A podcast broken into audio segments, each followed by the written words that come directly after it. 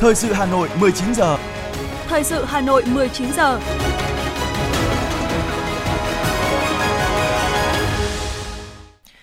Quang Minh và Phương Nga xin kính chào quý vị và các bạn. Bây giờ là chương trình thời sự của Đài Phát thanh và Truyền hình Hà Nội. Chương trình tối nay Chủ nhật, ngày 9 tháng 10 năm 2022 có những nội dung chính sau đây. Tổng Bí thư Nguyễn Phú Trọng phát biểu bế mạc hội nghị lần thứ 6 Ban chấp hành Trung ương Đảng khóa 13. Lễ biểu dương tôn vinh người tốt việc tốt và công dân thủ đô ưu tú năm 2022 sẽ được tổ chức vào tối mai, mùng 10 tháng 10. Thị trường chứng khoán Việt Nam vẫn được vận hành bình thường. Dự báo giá xăng dầu trong nước sắp tăng mạnh.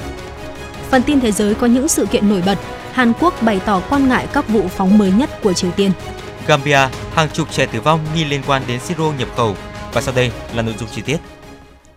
Thưa quý vị và các bạn, sau 7 ngày làm việc khẩn trương, nghiêm túc và trách nhiệm, hội nghị lần thứ 6 Ban chấp hành Trung ương Đảng khóa 13 đã hoàn thành toàn bộ nội dung chương trình đề ra. Sáng nay, Tổng Bí thư Nguyễn Phú Trọng đã có bài phát biểu quan trọng bế mạc hội nghị, ghi nhận của phóng viên thời sự.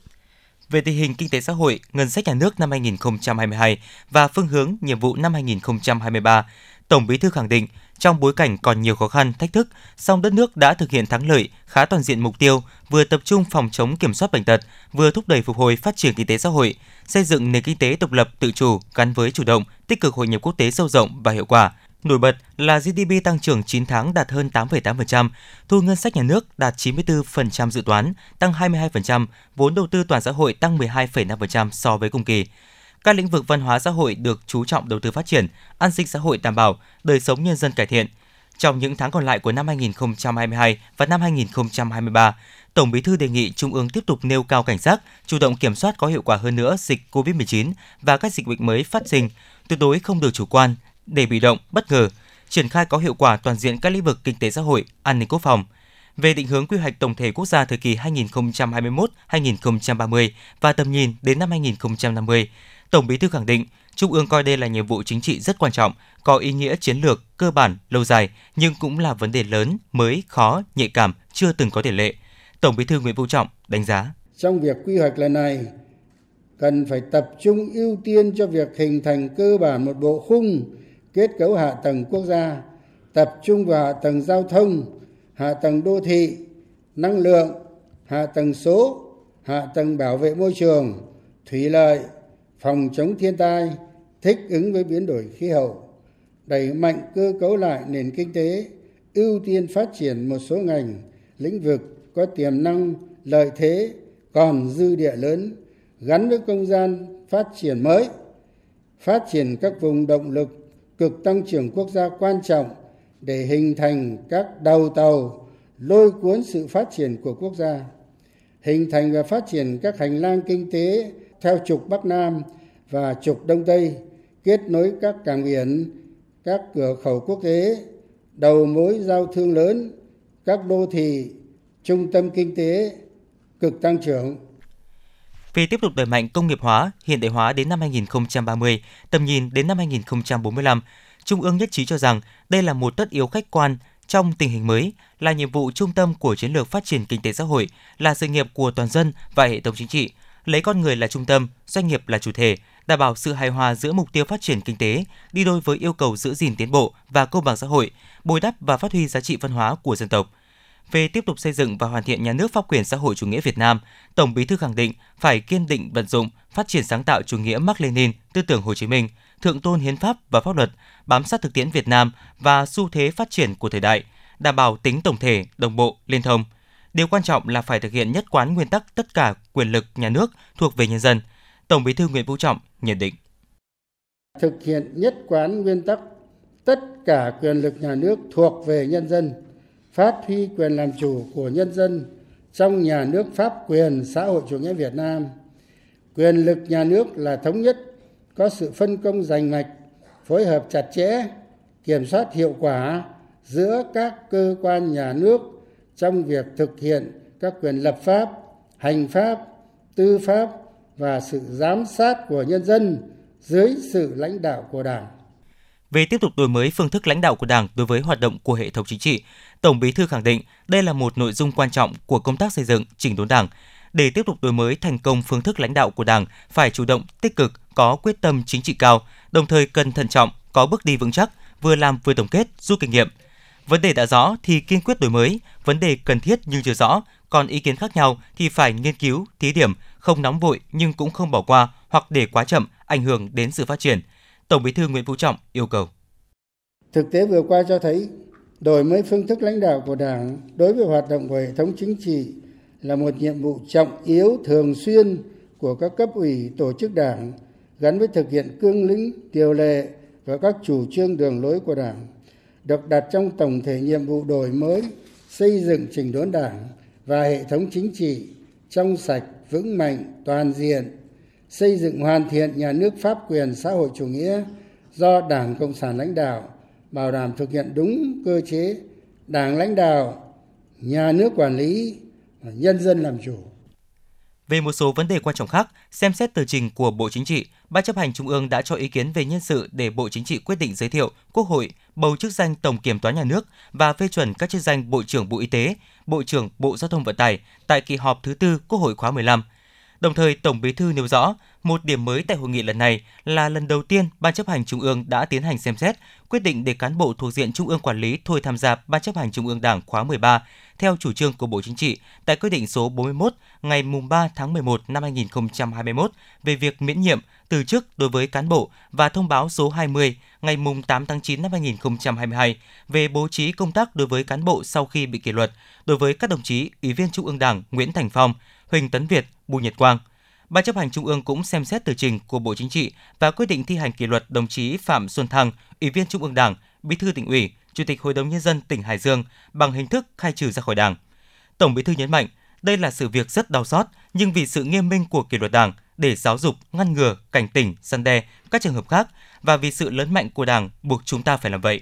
Và đây cũng là bài học đắt giá mà mỗi đồng chí chúng ta cần phải rút kinh nghiệm thực sự sâu sắc, từ đó càng phải gương mẫu, càng phải nêu gương hơn nữa trong việc tu dưỡng và rèn luyện phẩm chất, đạo đức cách mạng, phải thực sự là những tấm gương tiêu biểu để cán bộ, đảng viên, nhân dân tin tưởng và noi theo. Tổng Bí thư tin tưởng với thành công của hội nghị Trung ương 6, sự đoàn kết nhất trí cao trong toàn Đảng, sự ủng hộ, hưởng ứng của toàn Đảng, toàn dân và toàn quân, nhất định chúng ta sẽ tổ chức thực hiện thành công các nghị quyết, kết luận của hội nghị, góp phần thực hiện thắng lợi nghị quyết Đại hội 13 của Đảng, làm cho đất nước ta ngày càng cường thịnh, dân tộc ta ngày càng vẻ vang hơn.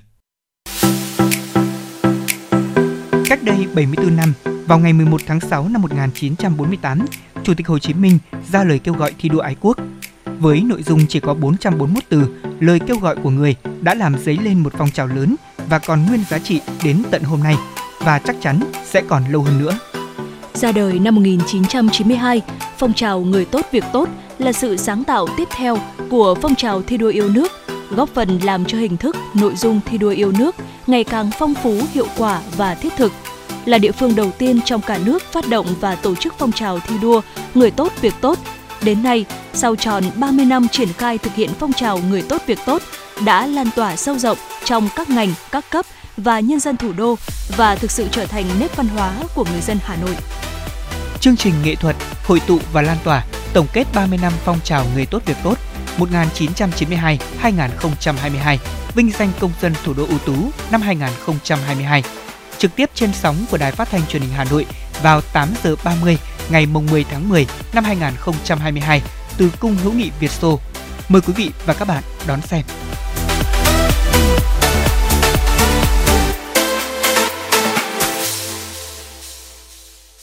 Thưa quý vị và các bạn, ra đời năm 1992, phong trào Người tốt việc tốt của thủ đô Hà Nội là sự sáng tạo tiếp theo của phong trào thi đua yêu nước, góp phần làm cho hình thức, nội dung thi đua yêu nước ngày càng phong phú, hiệu quả và thiết thực hơn.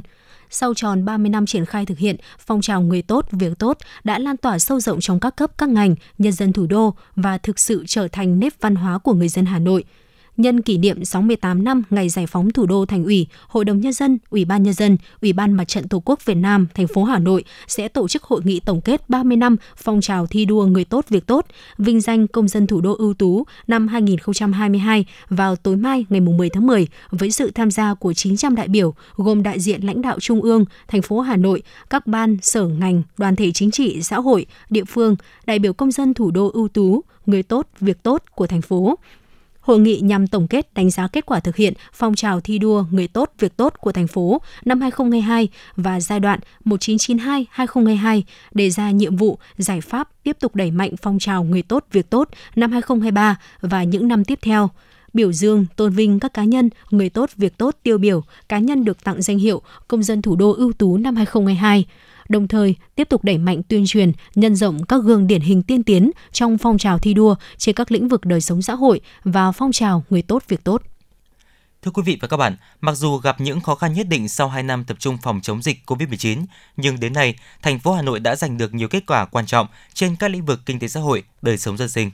Theo đánh giá của ngành chức năng Hà Nội, từ đầu năm 2022 đến nay, hoạt động sản xuất kinh doanh trên địa bàn thành phố tiếp tục duy trì đà phục hồi và có sự bứt phá mạnh mẽ. Tổng thu ngân sách nhà nước trên địa bàn 9 tháng năm 2022 ước thực hiện 244.100 tỷ đồng, đạt 78,3% dự toán pháp lệnh năm và tăng 13,7% so với cùng kỳ năm 2021. Chỉ số sản xuất công nghiệp của thành phố tăng 8,6% so với cùng kỳ năm trước, trong đó công nghiệp chế biến chế tạo tăng 8,9%, sản xuất và phân phối điện tăng 6%. Cập nhật cho thấy hầu hết các ngành đều có sản lượng hàng hóa tăng sau khi doanh nghiệp tập trung đẩy mạnh sản xuất kinh doanh, kết nối lại chuỗi cung ứng bị gián đoạn vì ảnh hưởng của đại dịch COVID-19. Trong lĩnh vực thu hút đầu tư, thành phố Hà Nội cũng giành được những kết quả quan trọng. Theo đó, từ đầu năm đến nay, toàn thành phố thu hút được trên 1 tỷ đô la vốn đầu tư nước ngoài, tăng 18% so với cùng kỳ năm ngoái. Ông Lê Văn Quân, Phó Giám đốc Sở Kế hoạch và Đầu tư Hà Nội cho biết.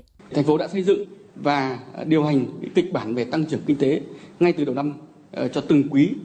ờ, từng tháng và cho từng ngành, từng lĩnh vực. Thành phố đã ban hành cái kế hoạch số 20 về cái phục hồi và phát triển ngành công nghiệp ờ, xây dựng cũng như là kế hoạch số 43 về cái phục hồi và phát triển các hoạt động của du lịch. Thì đây là những cái nội dung mà rất là kịp thời. Trong lĩnh vực xây dựng, phát triển hạ tầng giao thông, cùng với việc đưa vào sử dụng hiệu quả các dự án đã hoàn thành, thành phố Hà Nội cũng đang tập trung tăng tốc các công trình quan trọng trên địa bàn như dự án cầu Vĩnh Tuy 2, cầu vượt Chùa Bộc Phạm Ngọc Thạch, hầm chui vành đai 2,5 giải phóng. Trong đó, dự án xây dựng cầu Vĩnh Tuy 2 với tổng mức đầu tư là trên 2.500 tỷ đồng đang được nhà thầu đơn vị thi công tập trung hoàn thành các hạng mục để đảm bảo tiến độ dự kiến vào năm 2023 là một trong những công trình giao thông trọng điểm, cầu Vĩnh Tuy 2 tạo thành trục giao thông hoàn chỉnh, kết nối trung tâm thành phố Hà Nội với khu vực phía Bắc và Đông Bắc thành phố. Ngoài ra, thành phố Hà Nội cũng đang tập trung cho việc triển khai dự án cầu Trần Hưng Đạo bắc qua sông Hồng, nối hai quận Hoàn Kiếm và Long Biên, dự án đường vành đai 4 vùng thủ đô. Ông Nguyễn Trí Cường, giám đốc ban quản lý dự án đầu tư xây dựng công trình giao thông thành phố Hà Nội cho biết. Trong cái ờ, nghị quyết đại hội đảng bộ thành phố lần thứ 17 cũng đã đề ra phát triển kết cấu hạ tầng ờ, giao thông là một cái ưu tiên trong ờ, việc đầu tư của thành phố. Thì trong uh, nhiệm kỳ này 2021 25 thành phố tập trung rất nhiều công trình ờ, để phát triển hoàn thiện từng bước cái hạ tầng khung của thành phố Hà Nội. Thì trong đấy đầu tiên là hoàn thiện các đường trục vành đai. Ngoài ra thì đầu tư để xử lý các điểm ùn tắc giao thông Cùng với việc thúc đẩy sản xuất kinh doanh, xây dựng hoàn thiện hạ tầng giao thông, thành phố Hà Nội cũng đặc biệt chú trọng công tác cải cách hành chính với mục tiêu cao nhất là phục vụ người dân và doanh nghiệp ngày càng tốt hơn. Đến nay, tất cả các thủ tục hành chính được tiếp nhận giải quyết theo cơ chế một cửa, một cửa liên thông. Việc tiếp nhận và giải quyết thủ tục hành chính cũng được giám sát chặt chẽ nên đã hạn chế tối đa tình trạng nhũng nhiễu chậm trễ. Thống kê cho thấy kết quả giải quyết hồ sơ đúng hạn, trước hạn trên địa bàn thành phố Hà Nội đạt tỷ lệ trên 99%, trong đó đáng chú ý là mô hình năm thủ tục hành chính không chờ đang được các phường xã, quận huyện triển khai trong thời gian vừa qua. Đó là thủ tục chứng thực bản sao từ bản chính giấy tờ, văn bản do cơ quan tổ chức có thẩm quyền của Việt Nam cấp hoặc chứng nhận, thủ tục chứng thực chữ ký trong các giấy tờ văn bản, thủ tục đăng ký kết hôn, thủ tục đăng ký khai sinh và thủ tục đăng ký khai tử. Khi người dân đến bộ phận một cửa để thực hiện các thủ tục này sẽ được giải quyết tại chỗ với quy trình 5 bước – tư vấn, hỗ trợ, tiếp nhận, thụ lý, phê duyệt và trả kết quả. Đồng chí Trần Sĩ Thanh, Chủ tịch Ủy ban nhân dân thành phố Hà Nội đánh giá. Việc cải cách hành chính là cái đòi hỏi chung của nhân dân và doanh nghiệp. Và của cái sự bứt phá và cái tư duy muốn hùng cường chúng ta. Mà Hà Nội đã đang làm quyết liệt từ đầu nhiệm kỳ đến nay. Từ của thành ủy cho đến ủy ban rất đồng bộ triển khai các nghị quyết ừ, của chính phủ và của trung ương. Những kết quả tích cực cho thấy các quyết sách đúng đắn kịp thời của cấp ủy chính quyền thành phố Hà Nội cũng như nỗ lực của tổ chức doanh nghiệp người dân trong việc phục hồi sản xuất kinh doanh, lấy lại đà tăng trưởng của thành phố. Đây là cơ sở để Hà Nội hoàn thiện tăng tốc mạnh mẽ hơn nữa trên tất cả các lĩnh vực trong thời gian tới.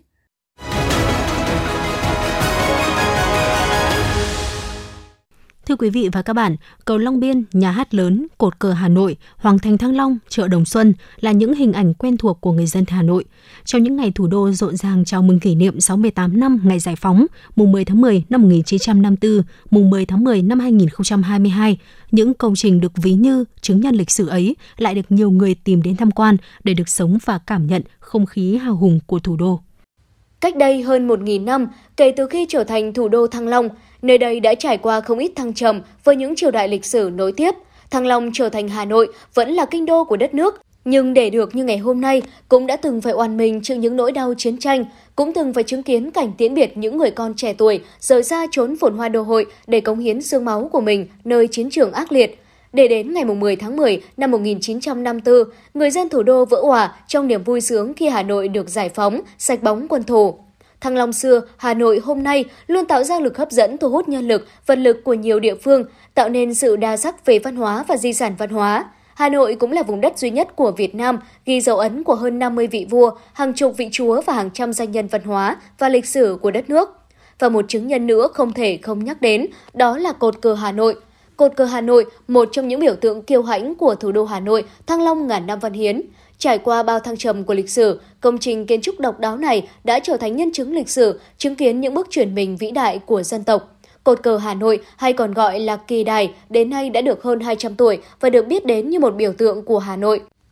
Cột cờ được đặt ở vị trí trục chính tâm của thành Hà Nội thời Nguyễn, xây dựng từ năm 1805 đến năm 1812. Từ năm 1894 đến năm 1897, thực dân Pháp đã phá hủy hầu hết các công trình của Hoàng thành Thăng Long và cột cờ là một trong số ít các kiến trúc còn lại. Hình ảnh của cột cờ đã ghi dấu nhiều sự kiện. Thượng tá Lê Vũ Huy, Giám đốc Bảo tàng Lịch sử Quân sự Việt Nam cho biết, hình ảnh lá cờ đỏ sao vàng hơn nửa thế kỷ qua được gắn trên đỉnh của cột cờ và tung bay trên nền trời của thủ đô Hà Nội và mãi mãi là biểu tượng của thủ đô Hà Nội ngàn năm văn hiến, thành phố vì hòa bình và là biểu tượng vinh quang, niềm tự hào của dân tộc Việt Nam. Thượng tá Lê Vũ Huy cho biết thêm.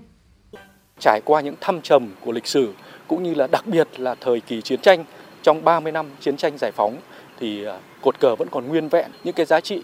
từ khi nó được xây dựng cho đến hiện nay và hình ảnh lá cờ tung bay ở trên đỉnh của cột cờ thì nó mang những cái giá trị biểu đạt về văn hóa, nó khơi dậy cái lòng tự hào của à, dân tộc Việt Nam cũng như là niềm tự hào kiêu hãnh đối với bạn bè bốn phương, bạn bè quốc tế khi đến ờ, thăm Việt Nam, đến thủ đô Hà Nội cũng như là đến thăm ờ, cột cờ Hà Nội.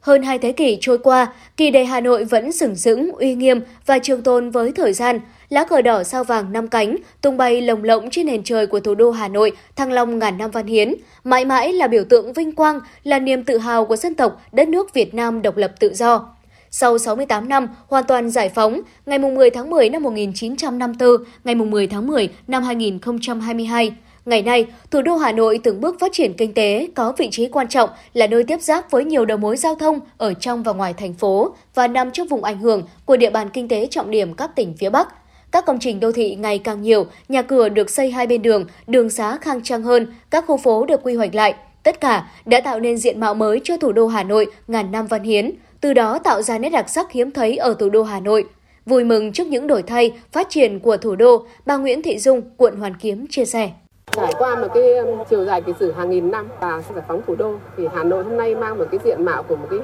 không gian đô thị rất là nhiều màu sắc cũng như là những cái đặc trưng kiến trúc rất là đa dạng. Hà Nội hôm nay thật là văn minh, văn hiến, văn hiến văn minh và sau nhất là sau 30 năm đổi mới thì phải nói là Hà Nội có những cái niềm những cái rất nhiều cái tự hào vì là quá là phát triển không ngừng. Một Hà Nội của hôm nay và của ngày mai, những giá trị văn hóa ngàn năm của Hà Nội đã và đang được bảo tồn phát triển, trở thành thế mạnh để Hà Nội thu hút du khách trong và ngoài nước đến tham quan và tìm hiểu và học tập. Không chỉ vậy, mà giờ đây, Hà Nội còn là một thành phố thông minh hiện đại, có sức cạnh tranh cao trong nước và khu vực, phấn đấu đến năm 2030 trở thành thành phố xanh thông minh hiện đại, phát triển năng động hiệu quả, có sức cạnh tranh khu vực và quốc tế, hoàn thành công nghiệp hóa và đến năm 2045, Hà Nội có chất lượng cuộc sống cao, kinh tế văn hóa xã hội phát triển toàn diện, bền vững, là thành phố kết nối toàn cầu, có sức cạnh tranh quốc tế.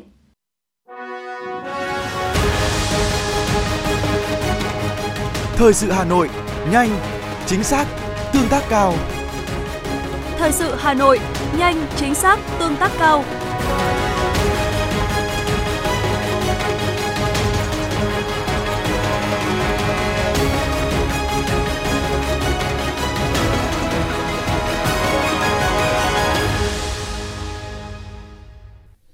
Những thông tin kinh tế sẽ tiếp nối chương trình. Thưa quý vị, Ủy ban chứng khoán nhà nước mới đây đã ra thông cáo khẳng định thị trường chứng khoán Việt Nam vẫn được vận hành và hoạt động bình thường. Chính phủ, Bộ Tài chính và các cơ quan quản lý đã và đang chỉ đạo sát sao để tập trung các giải pháp hỗ trợ thị trường chứng khoán phát triển ổn định và lành mạnh, bền vững. Ủy ban chứng khoán nhà nước khuyến cáo các nhà đầu tư cần bình tĩnh, phân tích cụ thể rủi ro và tiềm năng cơ hội trên thị trường chứng khoán để ra quyết định đầu tư hiệu quả. Ủy ban chứng khoán nhà nước sẽ theo dõi sát sao tình hình, phối hợp chặt chẽ với các cơ quan chức năng để có thể bảo vệ tốt nhất quyền lợi và lợi ích hợp pháp của nhà đầu tư có liên quan. Theo báo cáo của Hiệp hội Thị trường Trái phiếu Việt Nam, trong tháng 9, tổng giá trị trái phiếu được các doanh nghiệp mua lại trước hạn là hơn 28.800 tỷ đồng, tăng gần 200% so với cùng kỳ năm trước. Tính lũy kế từ đầu năm, tổng giá trị trái phiếu đã được các doanh nghiệp mua lại là hơn 142.200 tỷ đồng, tăng 67% so với cùng kỳ. Thực tế, sau sự kiện hủy các lô trái phiếu của Tân Hoàng Minh, thị trường trái phiếu doanh nghiệp đang chứng kiến làn sóng mua lại trước hạn. Xu thế này vẫn tiếp tục trong những ngày đầu tháng 10. Về tình hình phát hành chung, Hiệp hội Thị trường Trái phiếu Việt Nam ghi nhận có tổng cộng 25 đợt chào bán trái phiếu riêng lẻ trong nước với giá trị 15.363 tỷ đồng và một đợt phát hành ra công chúng của Ngân hàng Bắc Á trị giá 235 tỷ đồng tính đến hết tháng 9. Giới phân tích có chung nhận định, nhiều khả năng ngân hàng nhà nước sẽ tăng lãi suất điều hành nhằm mục tiêu giảm áp lực lên tỷ giá trong những tháng cuối năm. Động thái có thể diễn ra trong bối cảnh Fed siết chặt chính sách tài chính tiền tệ. Cụ thể, các chuyên gia của SSI Research cho biết, Ngân hàng Nhà nước đã nâng tỷ giá bán đô la Mỹ tại Sở Giao dịch lên mức 23.925 Việt Nam đồng, từ mức 23.700 Việt Nam đồng. Trong vòng một tháng, cơ quan điều hành nâng tỷ giá bán đô la Mỹ hai lần với tổng giá trị lên tới 525 đồng trên một đô la Mỹ. Trong khi cung cầu ngoại tệ trên thị trường chưa có nhiều sự cải thiện, về cuối năm, sức ép lên tỷ giá vẫn còn khá cao và SSI Research không ngoại trừ trường hợp ngân hàng nhà nước sẽ tiếp tục tăng lãi suất điều hành nhằm giảm áp lực lên tỷ giá. Trong khi đó, ngân hàng UOB Việt Nam dự báo có khả năng ngân hàng nhà nước sẽ tăng thêm 100 điểm cơ bản, một điểm phần trăm đối với lãi suất tái cấp vốn trong vòng 2 quý tới. Điều này sẽ đưa lãi suất tái cấp vốn lên 5,5% vào cuối năm nay và sau đó là 6% vào cuối quý 1 năm 2023, bằng với mức được công bố ngay trước thời điểm COVID-19 được tuyên bố là đại dịch toàn cầu vào tháng 3 năm 2020. Hôm nay, Cục An ninh Chính trị Nội bộ, Cục An ninh Kinh tế, Bộ Công an phối hợp với Công an tỉnh Hà Nam cho biết đã xác định đối tượng đăng tin thất thiệt khiến người dân ồ ạt đi rút tiền từ ngân hàng. Cục An ninh Chính trị Nội bộ, Cục An ninh Kinh tế, Bộ Công an phối hợp với Công an tỉnh Hà Nam đã làm việc với Nguyễn Kiên Quyết, sinh năm 1982, trú tại thành phố Phủ Lý, tỉnh Hà Nam. Quyết là đối tượng đã có hành vi sử dụng tài khoản cá nhân trên mạng xã hội Facebook đăng tải bình luận thông tin thất thiệt gây hoang mang dư luận, tạo tâm lý bất an về việc người dân đồng loạt rút tiền tại các ngân hàng, từ đó tác động xấu đến hoạt động của các ngân hàng và tình hình an ninh trật tự xã hội. Qua làm việc, Nguyễn Kiên Quyết đã thừa nhận hành vi tự ý soạn thảo, đăng tải, bình luận thông tin thất thiệt nói trên. Hành vi của Nguyễn Kiên Quyết là vi phạm pháp luật. Công an tỉnh Hà Nam đang củng cố hồ sơ để xử lý nghiêm theo quy định của pháp luật. Bộ Tài chính đã hoàn thiện dự thảo nghị quyết của Quốc hội về giảm mức tiêu thụ đặc biệt đối với xăng và thuế VAT đối với xăng dầu. Tại dự thảo này, Bộ Tài chính đề xuất giảm tối đa 50% mức thuế tiêu thụ đặc biệt đối với xăng, bao gồm cả xăng E5, E10 và giảm tối đa 50% mức thuế VAT đối với xăng các loại, nhiên liệu bay, dầu diesel, dầu hỏa, dầu ma rút, dầu nhờn và mỡ nhờn. Giao Ủy ban Thường vụ Quốc hội quyết định mức giảm cụ thể thuế tiêu thụ đặc biệt đối với xăng và thuế giá trị gia tăng đối với xăng dầu, cũng như thời gian áp dụng giảm thuế cụ thể trong từng trường hợp giá xăng dầu thế giới tiếp tục diễn biến phức tạp, tăng cao hoặc vẫn ở mức cao – Trước một số ý kiến về việc nên bỏ hẳn thuế tiêu thụ đặc biệt đối với mặt hàng xăng, do đây không phải là mặt hàng xa xỉ mà là hàng hóa thiết yếu, Bộ Tài chính cho rằng xăng là nhiên liệu gốc hóa thạch, không tái tạo, cần phải sử dụng tiết kiệm, nên hầu hết các nước đều thu thuế tiêu thụ đặc biệt, khó có thể bỏ hoàn toàn. Doanh nghiệp xăng dầu đầu mối dự báo giá bán lẻ các mặt hàng này tại kỳ điều chỉnh 11 tháng 10 có thể tăng mạnh từ 300 đến 2.200 đồng do giá dầu thế giới tăng dữ dội. Tương tự, một số thương nhân kinh doanh xăng dầu dự báo giá tại kỳ điều chỉnh sắp tới. Với diễn biến hiện tại, giá dầu diesel có thể tăng từ 1.900 tới 2.200 đồng một lít, trong khi xăng tăng khoảng 300 đồng một lít. Thưa quý vị và các bạn, với chiết khấu không đồng một lít trong thời gian vừa qua, nhiều doanh nghiệp bán lẻ xăng dầu phản ánh đang gặp rất nhiều khó khăn. Nếu tình trạng này tiếp diễn, nguy cơ phải đóng cửa, thậm chí là phá sản rất dễ xảy ra. Theo phản ánh của các doanh nghiệp bán lẻ xăng dầu, hiện nay hoạt động kinh doanh gặp rất nhiều khó khăn liên quan đến cơ chế chiết khấu và nhiều thủ tục hành chính liên quan. Từ tháng 7 năm 2022 đến nay, chiết khấu các đầu mối nhập khẩu cho thương nhân phân phối xăng dầu và các doanh nghiệp bán lẻ xăng dầu rất thấp, có thời điểm từ 50 đến 100 000 đồng một lít. Thậm chí có những thời điểm chiết khấu không đồng một lít tại kho đầu nguồn. Với chiết khấu như trên, các doanh nghiệp cho biết càng bán càng lỗ, chi phí không đủ bù đắp cho chi phí kinh doanh cố định, lỗ chồng lỗ. Chưa kể, chi phí tiền lương, bảo hiểm xã hội, bảo hiểm y tế, bảo hiểm thất nghiệp, kinh phí công đoàn cho người lao động tại cửa hàng, chi phí hao hụt tồn, chứa, nhập, xuất, chi phí khấu hao tài sản cố định, chi phí công cụ dụng cụ tại cửa hàng, chi phí về điện, nước, chi phí trang bị phòng cháy chữa cháy, bảo hiểm cháy nổ, chi phí về quản lý tại cửa hàng, chi phí lãi vay vốn lưu động, vân vân. Các doanh nghiệp kiến nghị cần kiểm soát chặt và làm rõ giá thành đầu vào của các doanh nghiệp đầu mối nhập khẩu xăng dầu, chiết khấu hoa hồng tối thiểu để đảm bảo chi phí kinh doanh. Bà Lê Thị Nhã, doanh nghiệp tư nhân Văn Phúc ở huyện Thường Tín, Hà Nội nêu thực tế. Giá xăng dầu nhà nước xuống giá nhưng mà hoa hồng lại cho gần bằng không thì chúng tôi không dám nhập nữa, chúng tôi phải treo cò trong cái thời gian những ngày mà uh, hàng chuẩn bị xuống giá chúng ta chỉ lấy đủ bán thôi không có thì đã bằng không rồi thì lại nhập vào thì lại nỗ vốn hàng nghìn một lít nữa thì đã lỗ lại trồng chất lỗ chưa kể chúng tôi phải vay tiền để đầu tư kinh doanh buôn bán Việc quy định mỗi đại lý bán lẻ xăng dầu tại một thời điểm chỉ được mua hàng của một đơn vị cung cấp được doanh nghiệp cho là không hợp lý. Nếu muốn thay đổi nhà cung cấp thì phải đến Sở Công Thương để đổi giấy phép. Mỗi lần thay đổi giấy phép thì doanh nghiệp phải làm nhiều thủ tục, mất chi phí, thời gian. Đồng thời sẽ phải ngưng bán hàng kể từ khi thanh lý với bên bán cũ để chuyển sang bên bán mới. Việc độc quyền đầu vào làm cho bên đầu mối luôn chèn ép về đại lý giá, điều kiện giao hàng. Bà Nguyễn Thị Bích Hường, quyền trưởng Ban Thông tin và Truyền thông, Hiệp hội Doanh nghiệp nhỏ và vừa Việt Nam nêu ý kiến. Để trong ờ, điều 3 của Nghị định 83 và Nghị định 85 thì đều quy định hiện nay là quy định quá nhiều khâu trung gian trong phân phối xăng dầu dẫn tới thủ tục hành chính gây khó khăn cho doanh nghiệp và tăng chi phí mỗi khâu trung gian người ta phải có lợi nhuận thì đương nhiên là sẽ tăng chi phí dẫn đến người tiêu dùng phải gánh chịu. Ông Hoàng Anh Tuấn, Phó vụ trưởng vụ thị trường trong nước, Bộ Công Thương cho biết, hiện nay nước ta đã sản xuất được khoảng 75% lượng xăng dầu phục vụ nhu cầu trong nước là 35 triệu khối mỗi năm và phải nhập khẩu khoảng 25%. Với 17.000 cửa hàng kinh doanh xăng dầu đang hoạt động, ông Tuấn đề nghị các doanh nghiệp cần đàm phán với các đối tác để chia sẻ khó khăn, đảm bảo việc phân phối xăng dầu không bị gián đoạn. Về phía vụ thị trường trong nước sẽ để tham mưu cho các cấp có sự điều chỉnh phù hợp với tình hình thực tế. Bản chất cuối cùng của chính sách đó là vấn đề thực tiễn. Những thực tiễn mà chúng ta gặp khó khăn thì chúng ta phải chúng tôi là cái đơn vị tham mưu chúng tôi phải tiếp thu để mà chúng ta điều chỉnh làm sao cho nó đúng với cái vấn đề à, thực tiễn khi phát sinh à, trong quá trình kể cả là nghị định 95 chúng tôi sẽ trên cơ sở đó chúng tôi sẽ tham mưu cho cấp và thẩm quyền để chúng ta hướng đến để chúng ta điều chỉnh làm sao nó tiếp cận hơn nó gần hơn nó chính xác và tiếp cận đến các đối tượng của các anh là các hệ thống hoạt động doanh nghiệp hoạt động kinh doanh xăng dầu không chỉ kiến nghị tính toán lại cơ cấu tính giá xăng dầu, đảm bảo tính đúng, tính đủ giá cơ sở hiện hành.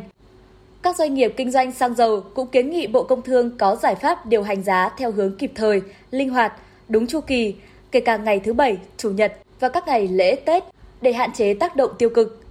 Đặc biệt, kiến nghị nghiên cứu tỷ lệ và cho phép doanh nghiệp được điều chỉnh linh động, đột xuất khi giá biến động vượt ngưỡng, hỗ trợ doanh nghiệp đủ bù đắp chi phí kinh doanh – qua ghi nhận tình trạng một số doanh nghiệp kinh doanh xăng dầu có xu hướng thu hẹp về sản lượng cung ứng, quy mô kinh doanh. Với những biến động thị trường từ nay tới cuối năm, cần có những giải pháp linh hoạt để đảm bảo cung ứng xăng dầu đủ cho thị trường, hài hòa lợi ích giữa doanh nghiệp phân phối, doanh nghiệp bán lẻ và người tiêu dùng.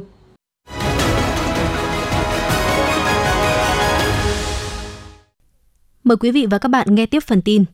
Từ ngày 11 tới ngày 14 tháng 10 năm 2022, tại Hà Nội, Bộ Giáo dục và Đào tạo Việt Nam với vai trò Chủ tịch luân phiên của Hợp tác Giáo dục ASEAN nhiệm kỳ 2022-2023 sẽ chủ trì tổ chức Hội nghị Bộ trưởng Giáo dục ASEAN lần thứ 12 và các hội nghị liên quan với sự tham gia của 10 nước thành viên ASEAN và 8 nước đối tác. Chủ đề xuyên suốt của hội nghị là nỗ lực chung nhằm tái định hình việc học và tăng cường khả năng thích ứng của hệ thống giáo dục khu vực ASEAN và hơn thế nữa trong bối cảnh mới. Hội nghị Bộ trưởng Giáo dục ASEAN lần thứ 12 sẽ chính thức được tổ chức vào ngày 13 tháng 10 do Bộ trưởng Bộ Giáo dục và Đào tạo Việt Nam Nguyễn Kim Sơn chủ trì. Với sự tham dự và phát biểu chỉ đạo của đại diện lãnh đạo chính phủ Việt Nam, Tại hội nghị lần này, Bộ trưởng các nước thành viên ASEAN sẽ tập trung trao đổi về tình hình giáo dục đào tạo của mỗi nước, chia sẻ các bài học thực tiễn, những kinh nghiệm trong việc mở cửa trường học, dạy và học trong giai đoạn hậu COVID-19. Hội nghị cũng sẽ cập nhật tình hình triển khai các hoạt động trong khuôn khổ kế hoạch hành động giáo dục ASEAN giai đoạn 2021-2025, Hội nghị Bộ trưởng Giáo dục ASEAN Cộng 3 lần thứ 6 và Hội nghị Thượng đỉnh Bộ trưởng Giáo dục Đông Á lần thứ 6 sẽ diễn ra dưới hình thức trực tiếp, kết hợp trực tuyến trong cùng ngày 14 tháng 10. Tham dự hai hội nghị này có Bộ trưởng Giáo dục ASEAN, Phó Tổng thư ký ASEAN, các quan chức cấp cao giáo dục của ASEAN và các nước đối tác liên quan. Tại các hội nghị này, các bộ trưởng và trưởng đoàn sẽ cùng thảo luận về các chương trình hỗ trợ và đóng góp của các nước đối tác trong các cơ chế hợp tác ASEAN Cộng 3 và ASEAN EAS đối với các quốc gia thành viên ASEAN trong lĩnh vực giáo dục. Nhân dịp này, các hội nghị sẽ thông qua tuyên bố chung của Hội nghị Bộ trưởng Giáo dục ASEAN lần thứ 12, tuyên bố chung của Hội nghị Bộ trưởng Giáo dục ASEAN Cộng 3 lần thứ 6, tuyên bố chung của Hội nghị Thượng đỉnh Bộ trưởng Giáo dục Đông Á lần thứ 6 lãnh đạo Bộ Giáo dục và Đào tạo cho biết, một trong những điểm mới nổi bật của tuyển sinh đại học năm 2023 là sẽ thay đổi cách tính điểm ưu tiên để tạo công bằng cho thí sinh các vùng miền. Theo đó, nhằm đảm bảo sự công bằng giữa các thí sinh được hưởng chính sách ưu tiên với các thí sinh không hưởng chính sách ưu tiên, từ năm 2023, điểm ưu tiên đối với thí sinh đạt tổng điểm từ 22,5 trở lên khi quy đổi về điểm theo thang 10 và tổng điểm 3 môn tối đa là 30, được xác định theo công thức riêng – với cách tính này, thí sinh đạt tổng điểm từ 22,5 trở lên trên 3 môn thi thì điểm ưu tiên sẽ càng giảm và sẽ không có thí sinh nào có điểm xét đại học vượt quá 30 điểm. Theo thông tin từ Đại học Quốc gia Hà Nội, năm 2023, Trung tâm Khảo thí Đại học Quốc gia Hà Nội tiếp tục triển khai kỳ thi đánh giá năng lực. Dự kiến sẽ có 8 đợt thi, thời gian tổ chức từ tháng 3 đến tháng 6 năm 2023, quy mô 60.000 tới 100.000 lượt thí sinh. Kỳ thi dự kiến diễn ra tại 8 tỉnh, thành phố, gồm Hà Nội, Thái Nguyên, Hải Phòng, Nam Định, Thanh Hóa, Nghệ An, Đà Nẵng và Hưng Yên. Kỳ thi nhằm đánh giá kết quả học tập bậc trung học phổ thông, từ đó các cơ sở giáo dục đại học trong và ngoài nước có thể tham khảo, dùng làm căn cứ phục vụ công tác tuyển sinh đại học, đào tạo nghề. Thí sinh bắt đầu đăng ký dự thi từ tháng 2 năm 2023 tại địa chỉ http 2 gạch chéo gạch chéo khảo thí vnu edu vn theo quy định, thí sinh được đăng ký dự thi tối đa hai lượt một năm. Năm 2022, có hơn 60 cơ sở giáo dục đại học sử dụng kết quả kỳ thi đánh giá năng lực của Đại học Quốc gia Hà Nội để xét tuyển.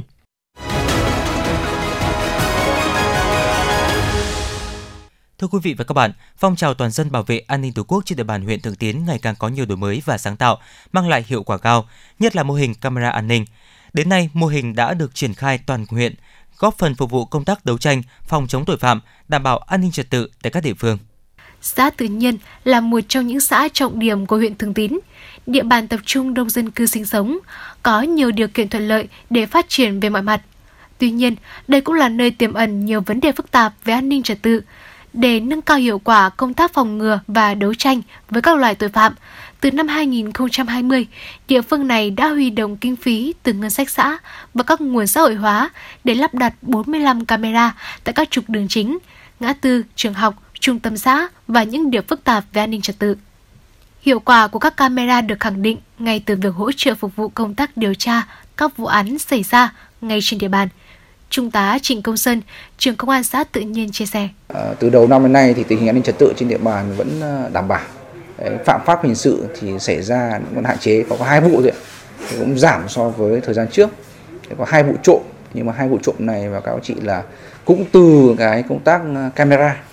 chúng ra giám sát ấy, của nhà dân thì chúng tôi là là đã khám phá được ngay. Ông Nguyễn Xuân Phiến, Chủ tịch Ủy ban nhân dân xã Tự Nhiên cho biết, hệ thống camera an ninh đã hỗ trợ tạo thuận lợi cho lực lượng công an trong việc theo dõi, kiểm soát các hoạt động diễn ra trên địa bàn. Từ đó kịp thời phát hiện, xử lý nhiều vụ việc liên quan đến an ninh trật tự. Tình hình ờ, an ninh trật tự thì anh Sơn trưởng quan xã đưa cái hai cái mô hình về cái thắp sáng và cái camera thì sau khi họp đảng ủy trưởng quan đưa ra là đảng ủy ủng hộ rất cao trong đó kế hoạch ủy ban xã đã triển khai toàn bộ đến các thôn các cụm dân cư là nhân dân rất đồng tình ủng hộ ở xã Hồng Vân với nguồn kinh phí của địa phương và xã hội hóa từ quần chúng nhân dân. Toàn xã hiện đã lắp đặt 32 camera an ninh tại các ngã ba, ngã tư, giao nhau với quốc lộ, đường tỉnh, đường liên xã, liên thôn, khu trung tâm hành chính công sở, cổng trường học trên địa bàn. Ông Nguyễn Văn Phường, Phó Chủ tịch Ủy ban Nhân dân xã Hồng Vân đánh giá. Thế cho nên là về hạ tầng ấy, thì ngoài các cái mắt mà do uh, các đồng chí lắp đặt thì những hộ dân người ta cũng rất là đồng thuận người ta kết nối chia sẻ cái hạ tầng đường dây viễn thông hạ tầng mạng đấy rồi cung cấp IP cho các đồng chí quản lý. Thế thì trên cái cơ sở đó thì hiện nay về cơ bản người dân Hồng Vân được biết như vậy thì là người dân Hồng Vân là rất là yên tâm. Đầu tiên là người dân là yên tâm bởi vì luôn luôn có những các đồng chí là giám sát giúp rồi. Thứ hai là về đối với các cái đối tượng ờ, trong cũng như ngoài địa phương khi biết Hồng Vân có camera thì như vậy tôi có ý kiến đấy là biết cái là cũng tránh ngay. Không không không không có những hành vi vi phạm luật tại những cái vị trí những cái nói chung là toàn xã luôn là hạn chế rất là nhiều. Thứ ba nữa là gì là cái thuận lợi của nó chính là công tác chúng ta giám sát được mọi lĩnh vực. Hiện tại, hầu hết các hình ảnh ghi lại từ camera đều được truyền tải về hệ thống máy tính của ban công an xã. Từ khi có các camera an ninh hỗ trợ, tình trạng mất an ninh trật tự, uống rượu, gây gổ hoặc tụ tập cũng giảm hẳn. Và đặc biệt là mô hình camera an ninh kết hợp cùng với mô hình ánh sáng an ninh thì hiệu quả càng rõ rệt.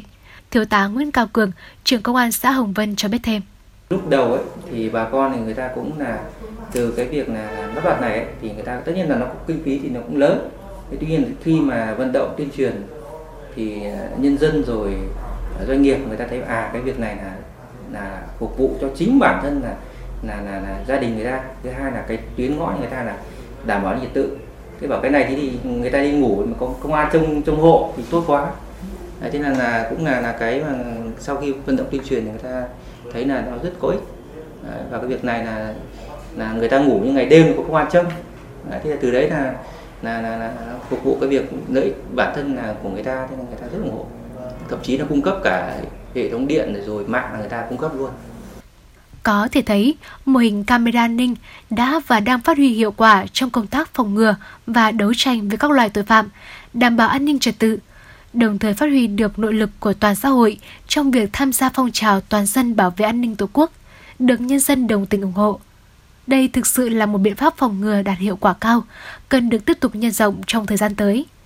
Tới đây, Công an huyện Thường Tín tiếp tục tham mưu cho Ủy ban Nhân dân huyện, chỉ đạo phát huy, nhân rộng trên địa bàn toàn huyện, đồng thời chỉ đạo công an các xã thị trấn tiếp tục phối hợp với các ban ngành cung cấp, đẩy mạnh tuyên truyền để người dân có ý thức cảnh giác, bảo vệ camera đã được lắp đặt, giám sát mô hình camera an ninh, góp phần đảm bảo an ninh chính trị, trật tự an toàn xã hội trên địa bàn toàn huyện.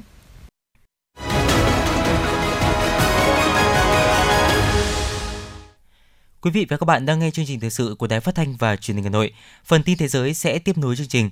Thưa quý vị, Hội đồng An ninh Quốc gia của Hàn Quốc hôm nay đã bày tỏ quan ngại sau khi quân đội nước này thông báo Triều Tiên vừa phóng hai tên lửa đạn đạo tầm ngắn ra vùng biển phía đông nước này. Trong một tuyên bố, Văn phòng Tổng thống Hàn Quốc khẳng định quân đội nước này sẽ củng cố hơn nữa thế trận phòng thủ thông qua những cuộc tập trận chung với Mỹ, cũng như hợp tác an ninh giữa Seoul, Washington và Nhật Bản.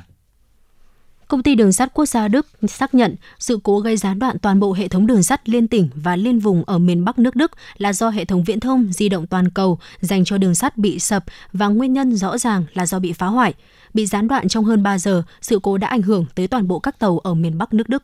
Truyền thông Ireland đưa tin số người thiệt mạng trong vụ nổ chạm xăng ở hạt Donegal đã tăng lên 10 người. Thủ tướng Ireland Michael Martin cho biết đây là một trong những ngày đen tối nhất đối với hạt Donegal và toàn bộ đất nước.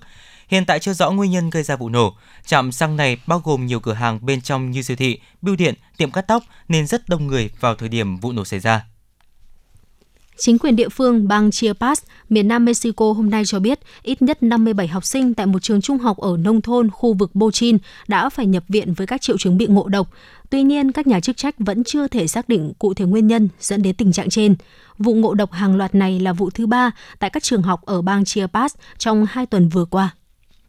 cảnh sát Gambia thông báo đang mở cuộc điều tra về nguyên nhân tử vong của 66 trẻ em nước này, chủ yếu bị tổn thương thận cấp tính, nghi do dùng siro trị ho và cảm lạnh nhập khẩu từ Ấn Độ. Văn phòng Tổng thống Gambia cho biết, Tổng thống Adama Barrow đã chỉ thị các cơ quan y tế đình chỉ giấy phép của nhà nhập khẩu bị nghi có liên quan đến vụ việc, đồng thời tuyên bố sẽ điều tra đến cùng. Bộ Ngoại giao Gambia cũng bày tỏ mối quan ngại sâu sắc của chính phủ nước này tới Đại sứ quán Ấn Độ. Bên cạnh đó, Tổng thống Barrow cũng đã công bố một loạt biện pháp nhằm ngăn ngừa nguy cơ xảy ra những thảm kịch tương tự trong tương lai, trong đó có việc thành lập phòng thí nghiệm quốc gia, kiểm soát chất lượng về thuốc và an toàn thực phẩm, cũng như cam kết sửa đổi luật liên quan đến dược phẩm. Theo ông, nhà chức trách Gambia đã kiểm soát tình hình với chỉ hai trường hợp được ghi nhận trong hai tuần qua. Báo Le Figaro của Pháp đưa tin, lực lượng chức năng đã phát hiện ổ dịch cúm gia cầm độc lực cao tại một trang trại vịt ở vùng Tây Nam nước này. Theo báo cáo trên, chủ trang trại đã mua phải những con vịt bị nhiễm cúm tại một trại chăn nuôi ở phía đông của thủ đô Paris. Chính quyền địa phương nhanh chóng thiết lập những khu bảo vệ và giám sát xung quanh ổ dịch. Đây là ổ dịch cúm gia cầm thứ hai được phát hiện.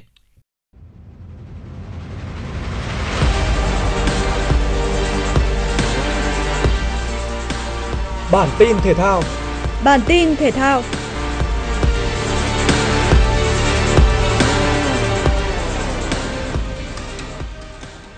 Tiếp đón Southampton trong khuôn khổ vòng 10 ngoại hạng Anh, Manchester City nhanh chóng nắm giữ thế trận và chỉ mất 20 phút để có được bàn mở tỷ số nhờ công của Joao Cancelo. Cầu thủ người Bồ Đào Nha có pha đi bóng rồi dứt điểm hiểm hóc tung lưới Southampton. 12 phút sau đó, đến lượt Phil Foden lên tiếng với pha bấm bóng tinh tế, loại bỏ thủ thành Bajunu.